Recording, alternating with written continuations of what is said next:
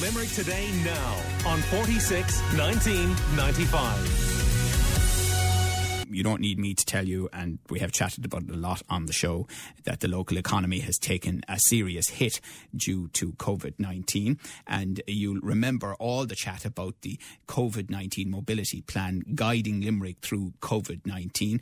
Uh, one of the things introduced locally uh, to try to help business and also try to help people across Limerick City and County get back on their feet. Um, the plan, uh, which uh, happened, of course, during the summer, um, had uh, big supporters and had some people who weren't fans of some or all of it. Um, but uh, now we're trying to figure out how much of it will be left, because certainly we were talking to some council officials who were pointing to the things that they were going to keep in the plan, um, and how much of it will now go to one side. Uh, well, uh, Councillor Elisa O'Donovan is uh, on uh, the uh, show with us this morning. She's on the line, uh, as is Cathaoirleach of the Limerick Metropolitan Area of Limerick City and County Council, Fine Gael Councillor Sarah Kiely, and you're both very welcome.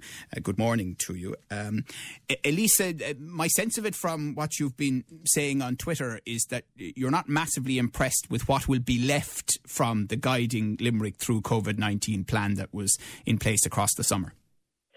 Um, good morning, Joe, and good morning to all your listeners. Um, yeah, I think you've summed it up there for me. I'm, I'm not that impressed by it, I have to admit. Um, you know, as, as your listeners will remember, obviously, Limerick, um, we went into a lockdown in, in March. Um, we um, the, the Guiding Limerick Through COVID uh, document was produced. It took many months to produce it. And then finally, we saw measures put in place on the sixteenth of July. Um, so certain measures were put in place. So, um, you know, things like restricting car traffic going into along the river, um, to make it easier for people to physically distance and walk, um, different things like that. Um, those measures were put in place for forty-two days. And then they were removed um, on the twenty-eighth of August. Um, and, you know, as you mentioned there in your introduction, you know, we are still very much guiding our city through this pandemic. Um, and I, I am very concerned about the message that it sends out. It sends out about the confidence in our city um, and guiding our way through this pandemic, when we just see all measures that were put in, in place um, pretty much reversed at this stage. Um, there's only a very few of the measures um, left in place. One of them is advisory speed limit signs. They are left in place. Um, and I haven't seen the data on them, but I, um, from from what I gather, walking around town, um, I think people are um, sticking to the the speed limit um, of thirty miles per hour throughout, or kilometres an hour. Um, the other thing that's left in place, I guess, is the parklet on Catherine Street, and the parklet on O'Connell Street will be removed shortly because there will be pla- there will be re- revitalisation of O'Connell Street, um, and then I guess the the cycle lane on, on Shannon Bridge is going to be left as well.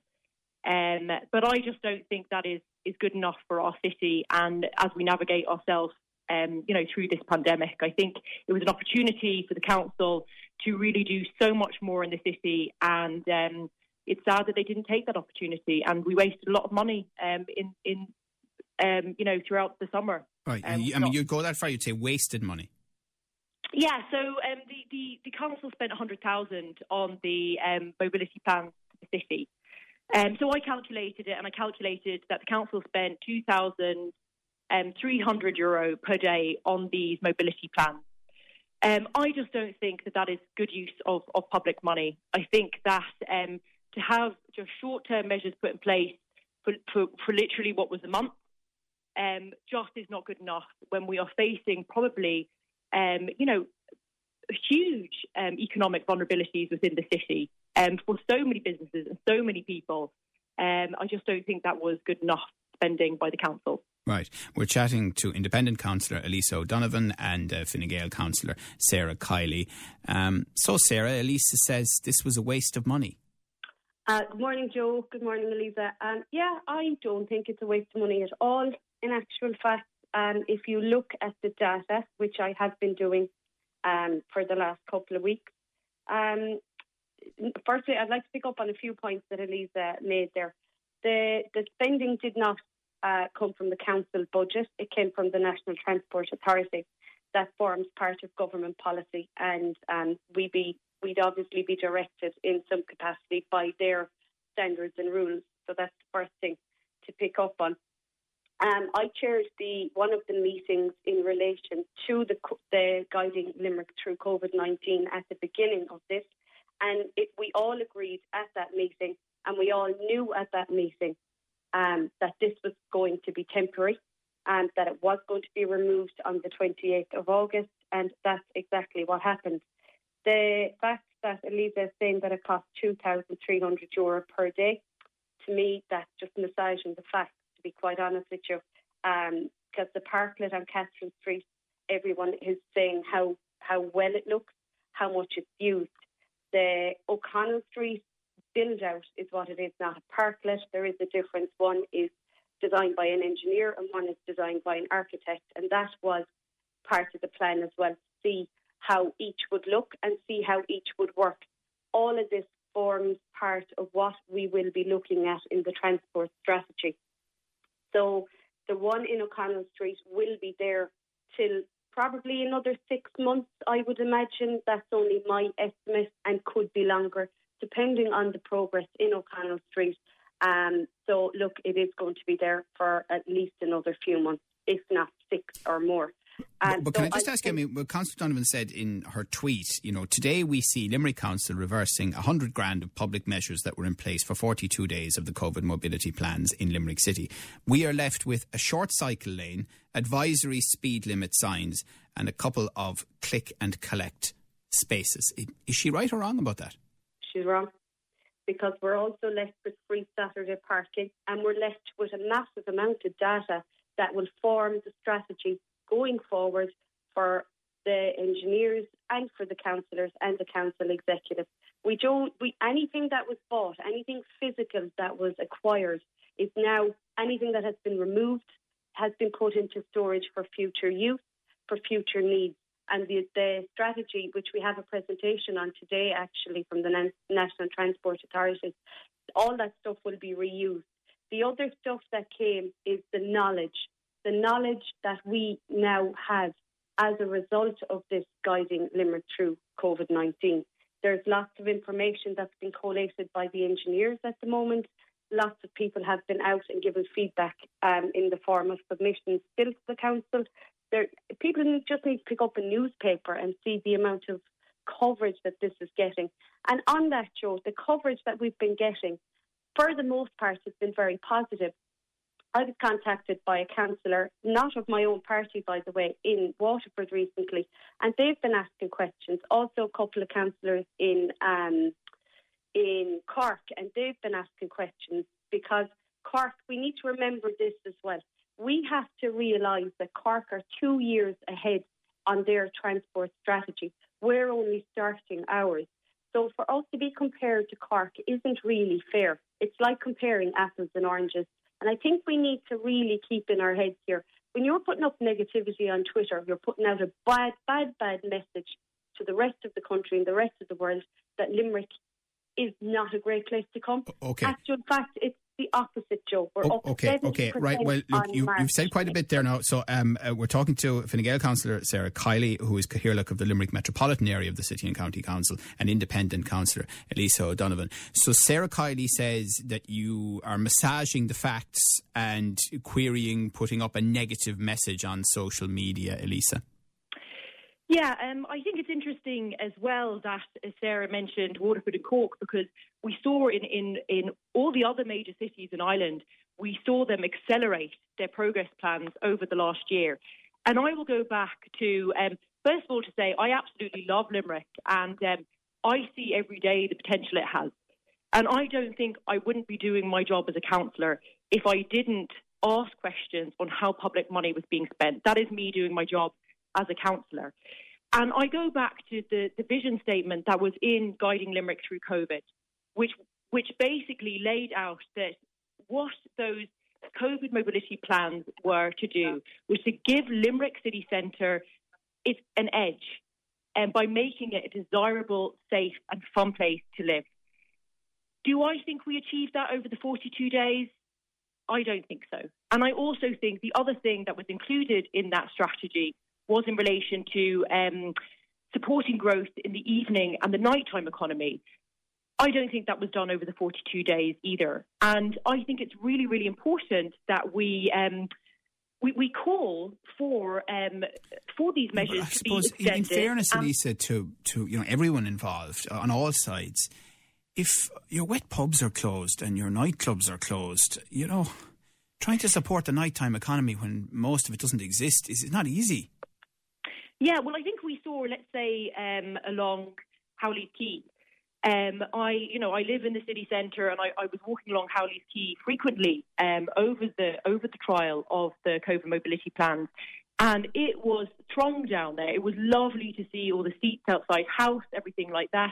It was a much more pleasant, um, better place. But, but house house time. was open because house could be open because they were serving food. Yeah, absolutely. And for me, what the guiding, guiding Limerick through COVID was all about was it was about making Limerick a more desirable place to live. We saw other cities really accelerate um, plans in order to do this. We saw that in Waterford, we saw that in Cork, we saw it in Dublin, we saw trials, we saw trials being extended. And this was from March, this was from March, April. In Limerick, we waited until the end of July before even one measure was put in place. Um, and then we spent a significant amount of public money on it. And then we just hummed and we hawed. And when really we should have used the five months, the six months that we had to really encourage um, and implement um, better planning objectives okay, okay, for the city well, centre. Um, because we are, we are coming into a very difficult time economically yeah, yeah. Um, and for residents of the um, city as well. Councillor Sarah Kiely, isn't that a fair point? Were we not late to this? Joe, statutory notices are set down in legislation, and to implement any road traffic um, changes, you need to put these notices in. There's um, a legal requirement for that. But that uh, applies across the country, it's not just in Limerick. It does, yeah, yeah, and Limerick is very um, complex in that regard.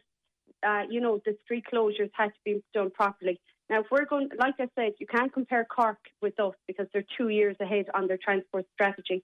And I'd like to point out as well that I'm glad to see Councillor O'Donovan using the city. I also use the city um, regularly. I'm in there most days. And down by the river, um, as what has been left or kept as a result of the COVID nineteen mobility plan, I'd like to point out as well. The cleaning and deep cleaning of the city came out of that budget as well.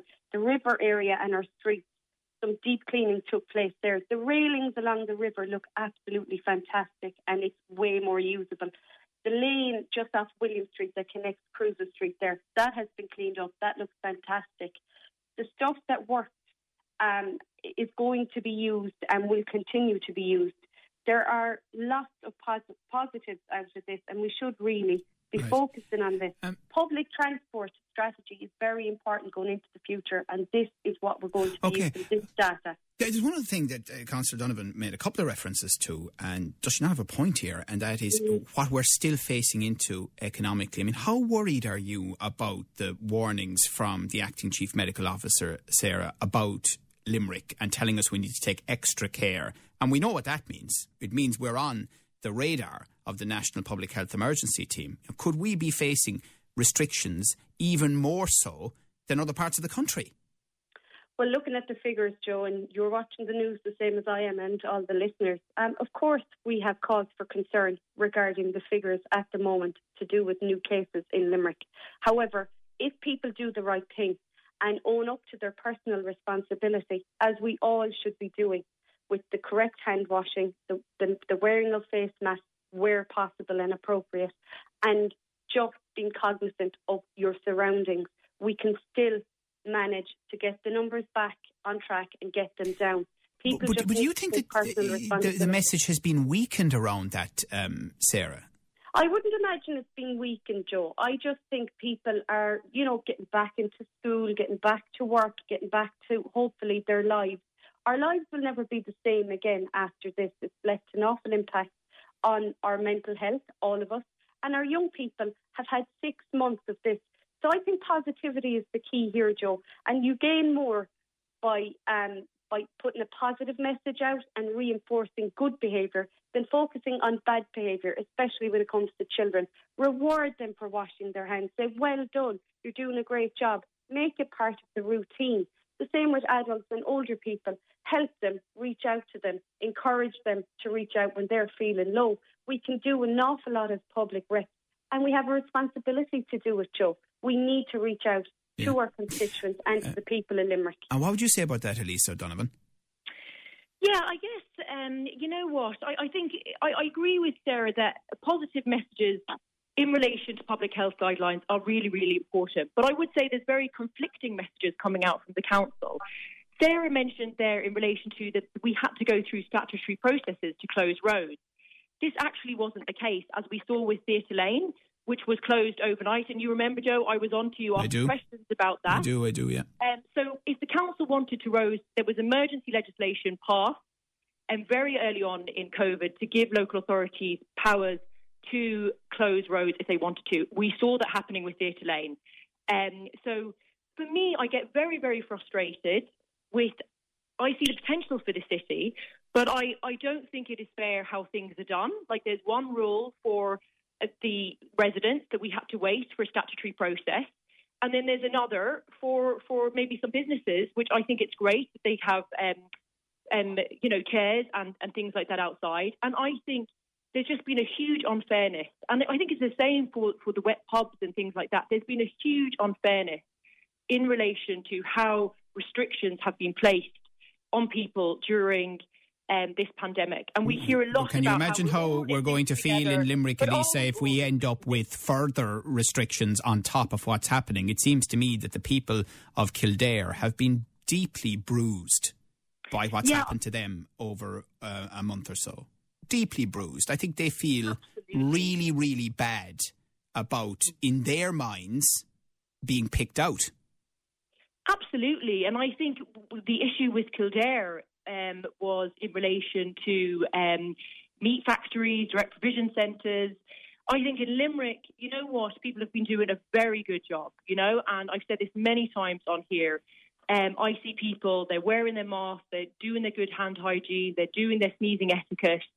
Um, and Do you know, I agree I agree with that, Elisa, but the frustration for Limerick Today listeners is, and the part they can't quite get in their heads is, yes, everyone does seem to be doing a very good job, but cases are still on the rise and the acting chief medical officer is calling us out at press conferences. Absolutely. And look, this is we are we are still living with this virus. And it's so can both be true is my point. Can both be true? Yeah, I think we, do you know what? We're all navigating our way through it. And we just have to take the best public health um, guidance. And I think, you know what, the, the, the chief medical officer was right to alert us and, and to, to, to tell us, look, we're, we're going to have to keep this um, under control. And we have schools reopening this week. So we just have to be extra, extra careful. I know a lot of people are still working from home. Um, you know, and there's a lot of vulnerable populations. Yeah. You know, yeah. But what I, what I would say about that, Sarah Kiely, is that, you know, Limerick people, and in fairness, with a degree of justification over the years, are a bit prickly about being picked out. Okay. Um, and the question, the question, I, the, no, just let me, let me let me finish the question. Let me finish the question. Okay. So if we do end up being picked out, if we do end up in a situation similar to Kildare, how are we going to feel about it? Well, I think if it's justified, it'll have to happen. Um, I hope it won't happen.